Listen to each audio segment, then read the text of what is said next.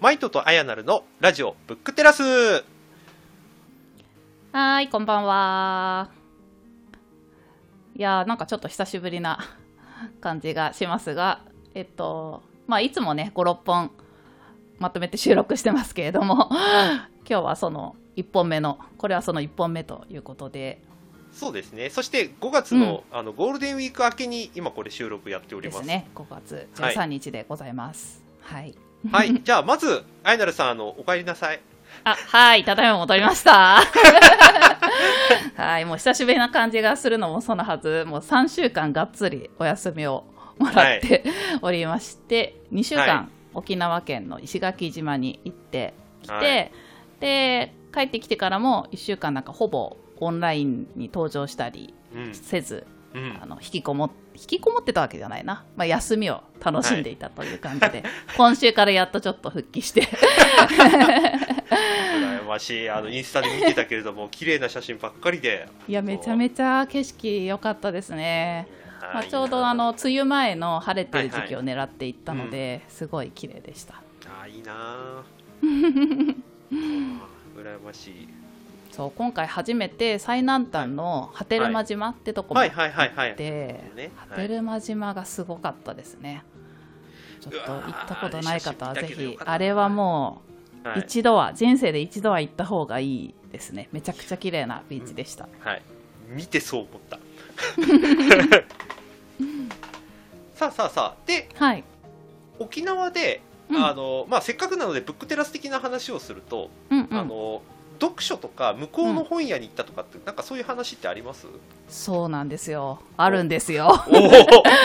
あのね、はい2つ話したい本屋の話がはいはいはい。あるんですけど、はい。まずふ1つ目は普通の本屋さんで、はい。えー、と石垣島にある山田書店っていう名前だったかな、おー。あのもう本当に普通のそんなにすごく大きくもなく 町の書店みたいな感じなんですけれども、うんまあ、あの本に興味を持ち出してから初めて沖縄に行ったので、うん。ちょっと本屋も入ってみようということで入ってみたら、うん。あのなんかあんまりなかなかこうなんだろう本が届かなくて大変とかいう話もね、うんうんうん。聞いたりしていたんですけれども、うん。結構普通に話題の本とかはまあ、うん。数は少ないけど、うん。あのいろいろ置いてあったりあとなんかあここが面白いなと思ったのはお。沖縄の本がめちゃくちゃあって。ああなるほどね。地域性のやつね、はいはいはい。そう。なんか私はいつも大体もう東京駅の丸善行っちゃうんですけど、はいはい。そこじゃ逆に見ないようなうん。沖縄の本がたくさんあって、うん。あの海の自然の話だったり、うん。山や森の話だったり生物の話とか、サンゴの話だったり、うん。あとは沖縄の歴史ですね。米軍基地とかそういう話だったり、うん。あとは地域に根付いているあのなんていうんですか伝説みたいなはい神話とかの絵本だったりあとうん地域の人のあのエッセイとか小説とか,、か見たことない本がいっぱいあって、結構 しかもそこにちょっと椅子とかあったりしてちょっと座ってじっくあり読んだりしちゃいましたはい、はいはいはい。いいねいいね。うんよかったです。あと写真集とかもね沖縄の写真集すごい綺麗。良さそう、うん。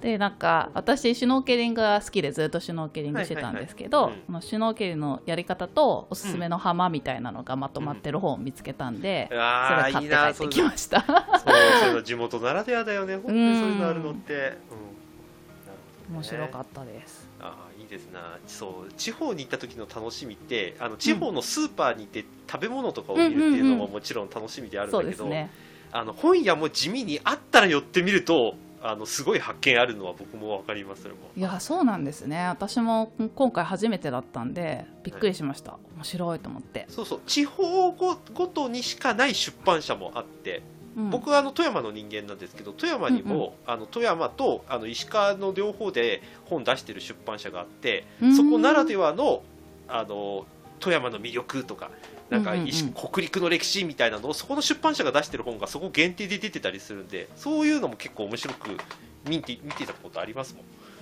うーん。なるほど。いやこれからはもう旅行行く時はいつも本屋を覗いてみようと思いましたね いいですね。はい、はい、はいはいはいであともう一個はちょっと話それちゃうかもしれないんですけれども、うん、あの樋口塾であの、うん、ポッドキャスターの仲間たちの樋口塾でつながりがある、ラッキーさんという方とお会いして、でラッキーさんがやってる石垣ラジオにさせてはい。もらって、あの、ブックテラスでも散々話した歴史思考についてあのさらにまた語ってきたんですけど、はいはい。そこであのいつも石垣ラジオの読書感想会に登場される、うん。うん。えー、とジンさんという方うんうん。がいるんですけど、はいはい。ジンさんと一緒にお話しさせてもらってもう古典ラジオも全部聞いてるし本もめっちゃ読んでるしめちゃくちゃ話があって。で、えー、とジンさんのあのその後ジンさんの、えーお店に行ったんですけどジンさんがやってるお店がうん。道草文庫という名前で、はい。はい。まあなんかコンセプトはいろいろあってこう、T シャツのデザインとかやられてるので T シャツも売ってたり、うん。まあなんか街のコインとかあの SDGs とかをちょっと考えるようなスペースがあったり、であとそこで、まあ、道草文庫ってついてるぐらいなので、うん。本の貸し出しをやっていてあーうんうんうんうんでそこのなんか本が自分の本じゃないですよね、他の方々から寄贈された本がずらーって並んでいて、で、えー、と借りたい人は自由に図書館みたいに借りていってよくてただなんか借りた後にその1枚の紙にうん。感想を書くんですよね、うんだから本を開くと読んだ人たちの感想が挟まっていて。うんめちゃくちゃ素敵で。ちなみにラッキーさんはヒューマンカインドを寄贈してくれてたんですけど。あらあら。はいはい。はい、でまああの基本的には無料でうん。あのよかったら寄付してくださいみたいな感じで、うんうん。なんかまあいい経験があったら寄付していただけると嬉しいですみたいな寄付のなんか募金箱みたいなのはあるんですけれども、基本的には無料でそういうのが回って素敵なサイクルが回っていてすごいいい空間でうん。なんか2時間ぐらいいたんじゃないかな。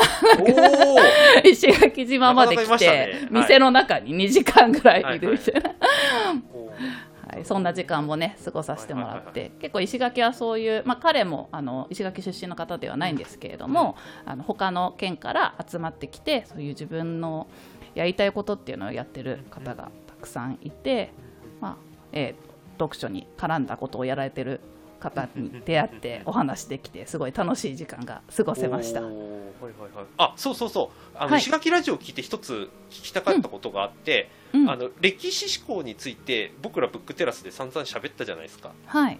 で別の人と同じ本で喋った感想ってどうでした？ああいやもうまさにね文人だよね。おなんかやっぱり 自分のこう自分がこう思ったみたいな最初の出だしは変わらないつもりでいるんだけど、やっぱり話してるうちにあそれもそうだな それもそうだなって思ってきてはいはい。こうなんか新しい何かが生まれるっていう感覚がすごいありましたね。ああなるほど。そうう。そう、ん。なんかねそれは僕あのちょっと僕のゴールデンウィークの話にもなっちゃうんですけどはい。あの僕もちょこちょこあのゴールデンウィークずっと家にいることはなくて半日ぐらいは、ほほぼ毎日半日はどっかに出かけてうんうん。ででそこそこ僕にしては遠方まで行ったんですよ。埼玉の北の方まで行ったりだとかはい。僕千葉県の人間なのであのニコ玉とかって割とと遠いところだったりするんですけどそこまで足運んだりだとか、横浜私行ったのすごくりだとか身近な、はい、二子玉川ですね。はい。ははい。いあと横浜に行ったりだとか結構僕にしては結構広いところ遠いところまで足は伸ばしていて、うん。でそこに行くとうん。なんていうのかな。あの同じ本でも展示してるやっぱりスペースが違ったり盛り上げてるところが違うっていうまあ当たり前ですけど、いや本当本屋によって全然違いますよね。う。ん。印象がやっぱりガラッと変わるっていううん。感じはすごく、まあ本屋として見に行って当たり前なんですけどなんかそれをね改めて実感したりあと、うん。ほ本屋の書店員さんが工夫してなんかそのゴールデンウィークはこれ読もうぜみたいな感じの企画をやってたりすると、うんうんうんあれいいですよよね。うん。なんかその本屋によって、こう、うん。なんか書店員、店員さんのこう、愛を感じるというか、意気込みが伝わってくると読んじゃう。う。ん。同じ本なのに入り方がなんか変わるんですよね、うんうんうん。なんか僕はねそれをねなんか出会い直しの感じをすごく持っていてああ、素敵。あ、そっか、読んだことがある、知ってる本でも別の書店で出会うと、またうん。違うような出会いになると。そう。なんですよね。だからさっきアイナルさんに聞いたのもそれで同じ本を別の人と話すっっていう時って、うんうんうん、ある種なんか出会い直しみたいなところってあるのかなって実は思ったんですよ。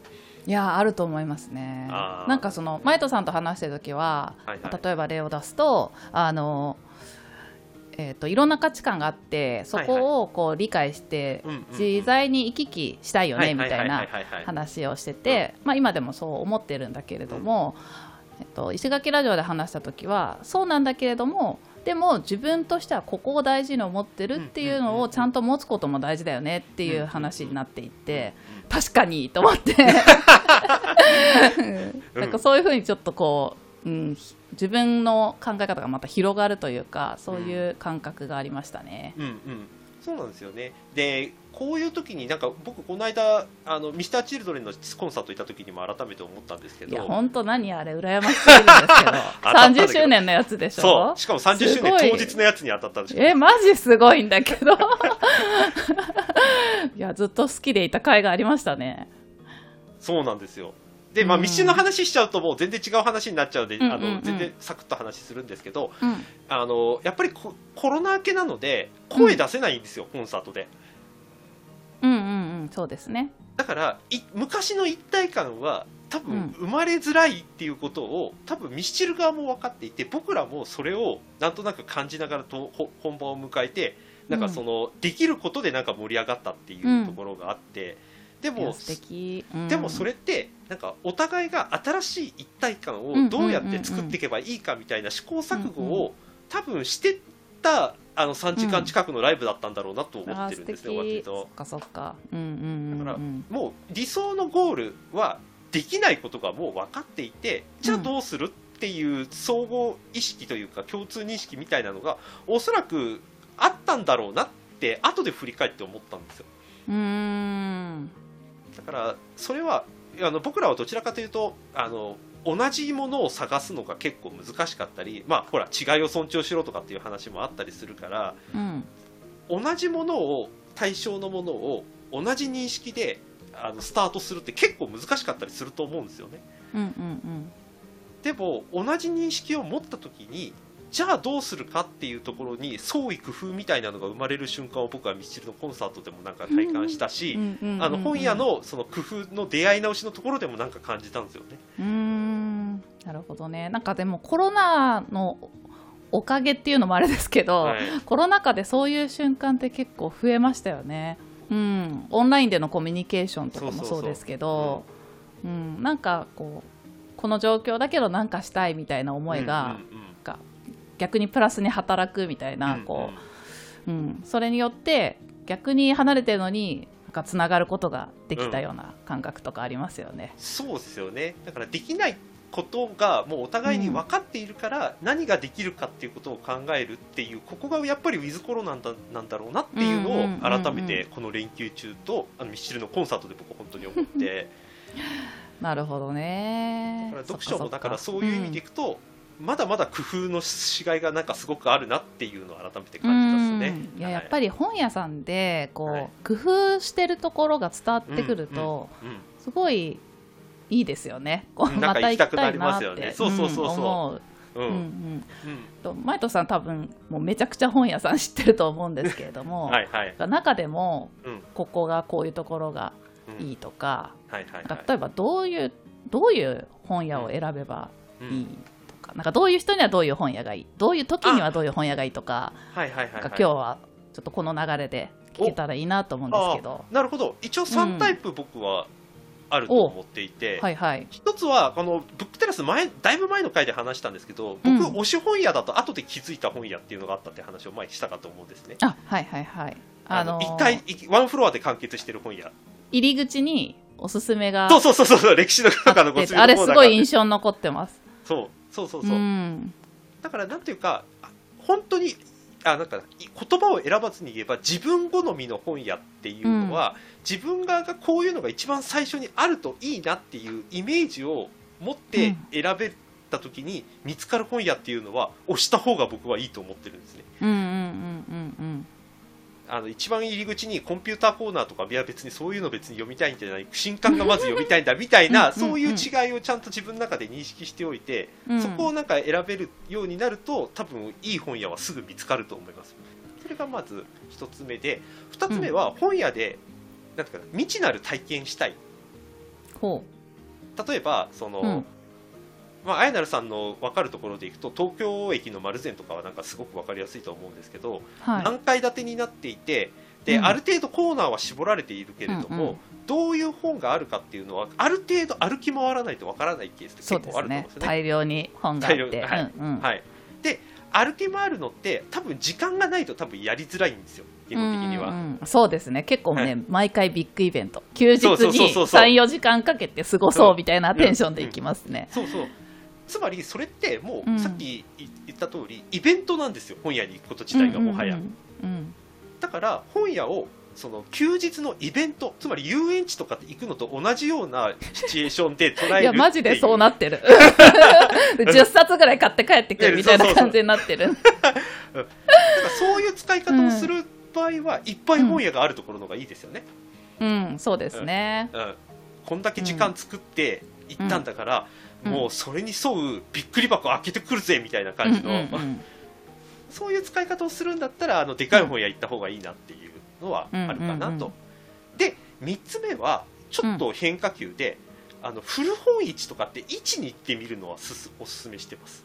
1市。えー、行ったことない。古本屋はあるけど。はいはい。あの古本市ってちょこちょこやってたりするんですよね、都内でも。確かに聞いたことある。はい、で僕、京都に旅行行った時に京都のと、と特定のエリアであの特定の日だけ開いている市っていういわあうん。の外国でいうところのマーケット的なもうんのうんうん。があってて、そこを行ってみると予期せぬ出会いって結構あるんですよ。うーん。うんうんで最近はあの食材とかもそういう、うんはい。あのマーケットとかそういうところで買う人たちって結構いらっしゃって地方でも。うんうんうん。それは2つの要素があると言われていて1つはあの作った本人たちが出してくれてたりするんで、うん。その食材についてのそのトークができる。うん。今年の出来どうですか？とか。これあとあの値段の値切りとかもできちゃったりするから、うん。場合によっては、っていうのと不足の出会い。予期してなかったけどあこれいいじゃんっていう出会いが起きやすいのが実は位置の特徴だったりするんですね。でこれ本にも同じことが言えてそういう出会いをあえて求めに行くんだったら位置とか探して行ってみるのおすすめです。なるほどね。今度行ってみよう。ん、うなんかあのそれこそ二子玉川はよくやってんですよ、そういうの。あなんちゃらマーケットみたいな感じでうん。なんかいろんなオリーブオイルが並んでたり、いろんなジャムが並んでたり、はいはいはいはい。はいなんかおしゃれな感じでやってて、でまああの通りがてらうんうん。うん見,、見るみたいなことはよくはいはい。あったりするうんんですけど、まあ、うん確かに、うん、なんかお店に行くのでは出会えないものとかが置いてあったり、そこで直接店員さんとすごい近い距離で話せるあの感じとかすごくいいですよね。そうそうそうそうそう、うん、その感じで本が楽しめたら確かに面白そうだな。うん、そうなんですよ。なんかパッと見た時にあれ？っていうふうに気づけるかどうかっていう自分のセンサーのね一応訓練するうんうんうん。のにもなったりするんで、あと他にも独立系の本屋行ってみるとかいろいろあの本屋の楽しみ方とか使い方はあるんですけどまあ、うん。皆さんの使い方をなんとなく考えるとこの3つぐらいの中から自分の今生活レベルの中で合ってるやつを一回やってみるの面白いんじゃないかなと思ってまん。なるほどね。す。はい。1番は自分好み。はい。2番は、まあ、とにかく大きいところではい。密イベントでイベントする。イベントする。はい、で3つ目は、えー、と予想外の出会い、はい。出会い。うん。うん。古本市で予想外の出会い。そう。なるほど。うーん。ちなみにマイトさんの中でこうはい。123それぞれはい。推しみたいなのはあるんですか、あみあのここれについてはうん。番号は逆でいくと、3なんかはあのうん、毎年11月にやってるあのうん神保町の古本市なんていうのはもう狙い目ですよね。あ。ー神保町って古本でめちゃくちゃ有名ですよね、はい、古本市やってて、まあ、ちょっとコロナでなかなか今までみたいな規模ではできなかったりするんですけど、今年はなんかこのままいけばやるんじゃないかな、なんかそしたら覗いてみるの面白いかもしれないですよね。えあの古本屋さんのあそこにいっぱい並んでる古本屋さんの人たちがその市場に出店されるんですか、はい、まあのバザーっぽくやってるんですすね、はい、マーケットっぽくてますね、はいまあ、そこまでじゃなくても最寄りの駅で本当にたたまに駅前でやってたりとかっていうのを除くのでも全然いいと思います、うんうんううん。んえー、ちょっとアンテナ張ってみよう。あそうですそうです。おすすめです、うん。それは、うん、意外にいろんんなところでやってたりしますんで。ういややってそうだもんうちの周りとか、そういうの好きななんか商店街とかいっぱいあああるから。そうそうそうそうそうあると思うあると思う。あの公民館とかでやってるケースも結構あったあなるりするんほでうん、そういうのもちょおすすめ。ってみよう、はい。うん。うん、2はさっきあの言った通りあの、ん。身近にあるでかい本屋丸善とか三省堂とか、まあ、この間あの三省堂のあの神保町一回閉ま閉まっちゃいましたけどそういうでかいところは、あの探しておくと便利ですそれは。なるほどね、はい。なんか閉まっちゃってめっちゃへこんでましたよね。そうですね。一回しおりを入れますっていうあの看板がちょっと胸に刺さりますよね、そっか そう。多分東京だと丸東京駅の丸善と、はい。あと池袋の純駆堂あーあともういいですね。新宿の紀ノ国屋。はいはいはい。あと渋谷の、なんだっけ？丸善、うん。丸善プラスき純駆堂かな、うんまあ、その辺がもううん。かなり大きいですよね、そうなんかあそこが大きすぎるせいで他の小さい本屋がうん。少なくなってるんじゃないかってうんまあっていうういぐらいところはもう全部網羅できちゃううん。感じですよね。そうですね。なんかそこをイベントっぽくやるんだったら、あそこをねもう一番上から一番下まで全部回るだけでも、うん。なかなかいいイベントになりうますんで、ん、いや一日過ごそうと思えば過ごせるってそう感じそうそうそう。そう、ですよね。はいはい。普通になんか純駆動とか座るとことかあるしね。あ 座りながら。そう。そうコーヒーチケットもらえたりするんで、読んだりできるのでね、うん。うん。そう。1はちょっとあの皆さんのご希望次第ではあったりするんでなんかぜひこういうのが最初に見たいと。例えば10分ぐらいしか時間がなくて本屋寄りたいんだったら、これを最優先に見たいんだって言った時にパッと目に入るような本屋を探してみるといいと思います。意外に駅の本屋とかでも全然行けたりしますからね。うんうんうん。前藤さんはそのすごい好きだった本屋はなくなっちゃったんでしたっけ、そうです。はい。今の一番のお気に入りはどこですか？今の一番のお気に入りはうちのあの駅のその元あった駅あの本屋の真反対のところに熊沢書店があって、はい。熊沢書店って意外に、その2階建て僕の家のそばにある熊沢書店って2階建てなんですけど、うんうん。1階に新刊コーナーが割とし集中してたりするうんで、ん。2階建てだけど1階で大体決着するんで、はい、そこを使っております最近は。そうかじゃあ新刊チェックにはちょろっとはい、寄るのにそこがいいっていう、そうなんです。しかも左側は時代,、えー、と時代歴史小説の新刊が並んでて、えーとうん。真ん中の方にはビジネス本の新刊が並んでてしかも右側の方には本で紹介、えー、と新聞で紹介された本のコーナーが置いてあるんですよ、うーん。あそういうなんかコーナーあるのいいですよね。そうなんです。日曜で、うんうん。本あの新聞の書評で紹介されてる本って結構注目率高いのでそれが置いてあるっていうのはうんうんうん結構ね、僕にとってはアンテナ高いですよ、いいですね、はい。じゃあなんか都内ではい。その私が好きそうな本はい。人文系のはい文化人類学とか,、社会思想とかはい哲学とか、はい。その辺のを推してるような本屋で、ここがきっと好きなんじゃないかみたいなとこないですか？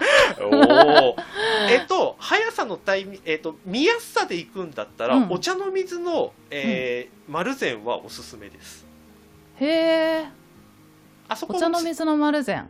あ、お茶の水起きてすぐ、すぐのところに丸善があの千代田線の方の。あ、そうそうそうそうそうそうそうそう。うんはい。うん。あそこはね、昔行ったことあるけど今は分かんない、あ、同じ場所に今行ったら多分全然違う気あまあがするそうかもしれない。印象が。印象は確かにそうかもしれない、うん、あそこはへー。2階建てなんですけど、まあはい。今の話でいくと実質ワンフロアでほぼ決着します。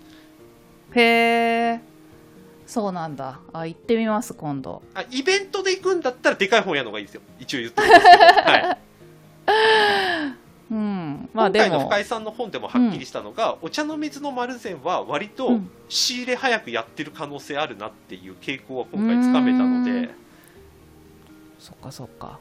いやなんかそのそうですね。あのなんだろうな大きい本屋で選択肢めっちゃ多いっていうのもすごい面白いんだけれども、はいはい、ある程度こう絞られた中でうん、見るのもすごいいいなと思ってて、そうっすね。この間川崎に買い物に行って別に本屋に行ったわけじゃない本屋を目指して行ったわけじゃなくていろんな買い物の中に、あ本屋もあるから寄ろうかみたいな感じで寄った本屋が、はい。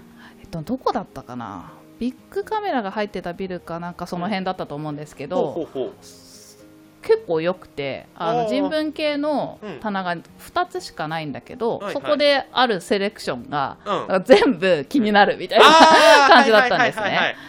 なんかそういうこう限られた中にうん。すごいなんかいいものがうん並んでるみたいなのも面白いなとあ思ったんそでこはなんか本当にうん。みんな利用者としてわがままになっていいと思うんうですよ、ん。うん、自分その本屋のチョイスだったら狭くても全然見る最あの時間の許す限り見たいみたいな本屋を持っとくのはめっちゃ大事ですね。うんちょっとお茶の水行ってみますわ。はいぜひぜひ行ってみてください。はい。あとはおしゃれなとこだとはい蔦屋書店はやっぱいいっすよね、ああまあまあ、うん。まあそりゃね。ちょっと はい。まあ、私会社の隣にあったりするので、はいはいはい。昼休みこうちょっと軽くうん。本読みながらスタバでコーヒー飲んでみたいなのうんができたり、うん。なんかブラブラ歩いてるだけでも、うん。なんかこう並べ方とかも ちょっとなんかおしゃれだし、うん。こうまとまってるコーナーとかも、うん。なんかふ普通のザ本屋とは違う角度でうん。選んでるからう、ん。うん。いつも割と楽しいなと思って。あ結構好きですね。あなるほど。ちなみに僕は今日スーパー銭湯で仕事してきましたがそこの岩盤浴の休憩コーナーのところには1万冊ぐらいの本があって、もうえそこすごっ。そこも普通にあのいいそこそこいい本あったんで結構もう満喫感覚でさ楽しめましたよ、めっちゃいいっすねそれ、はい。そう。スーえスーパー銭湯上がってふーってやってる時に読めるってことそういうこですよねとそういうこと。えてか岩盤浴しながら読めるんですか？岩盤浴しながらはさすがに読めない。あそれはささすがに本は持ち込めないけど岩盤浴を終わって休憩できるスペースのところでは読める。えー、めっちゃいい。超リラックスして読めるじゃん。そう。めっちゃよかったわそれ。なんかね、そういうこうお気に入りの場所を見つけると、うん。まあ、本買うのも読むのもまた楽しくなるし、はい、はい、まあじゃあだらだら喋っちゃったけど 今回ははいはい。読書を身近にする工夫をいろいろ話したと。いうことにしましょう。いうことで、はい。はい。はい、お休み楽しかったねと。いうことで、はい。はい。そうですね。今回は閉じますかね。はい。そうですね。じゃあ本日のブックテラスはここまで。じゃあ皆さんありがとうございました。はい、ありがとうございました。